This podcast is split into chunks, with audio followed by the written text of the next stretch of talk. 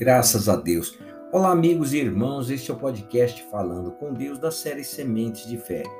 Hoje, primeiro de abril, Servos da Verdade.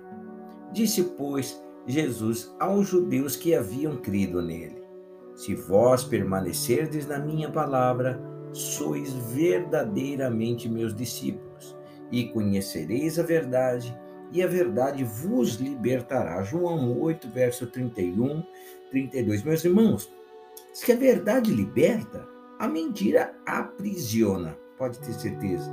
Muitos cristãos se emocionam com a verdade e até sentem a verdade, mas nunca conheceram a verdade. Para conhecê-la, é necessário primeiro crer nele, depois permanecer na palavra dele.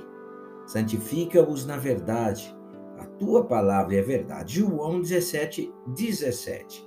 Separados para Deus seriam os praticantes da palavra de Deus, meus irmãos.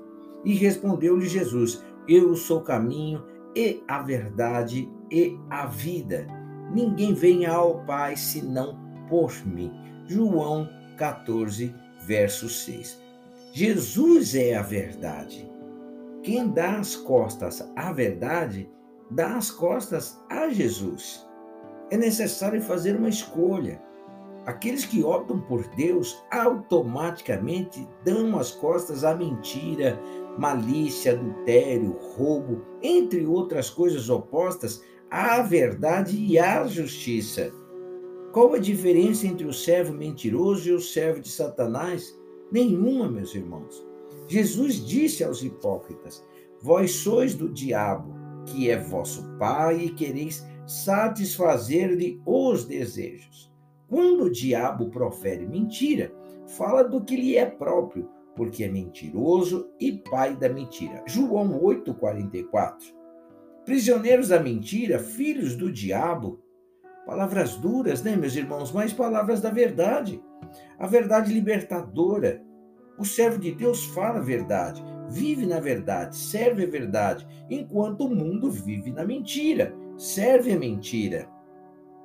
Claro que deveríamos esperar perseguições, claro.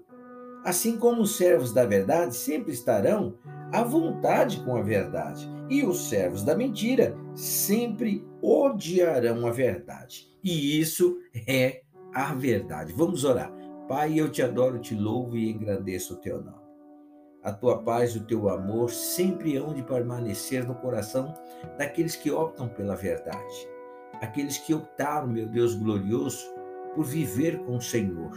Viver no Senhor e para o Senhor.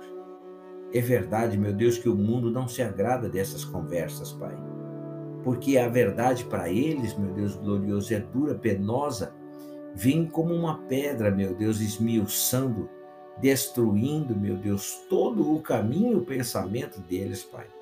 Por isso eles fogem, desprezam a pedra angular, que é a verdade do Senhor, aquela qual todos nós edificamos, aquela cujo qual, meu Deus, todo edifício, meu Deus glorioso, é edificado, bem ajustado, unido, ligado pelo auxílio de todas as juntas e assim sempre abundante no reino do Senhor, Pai.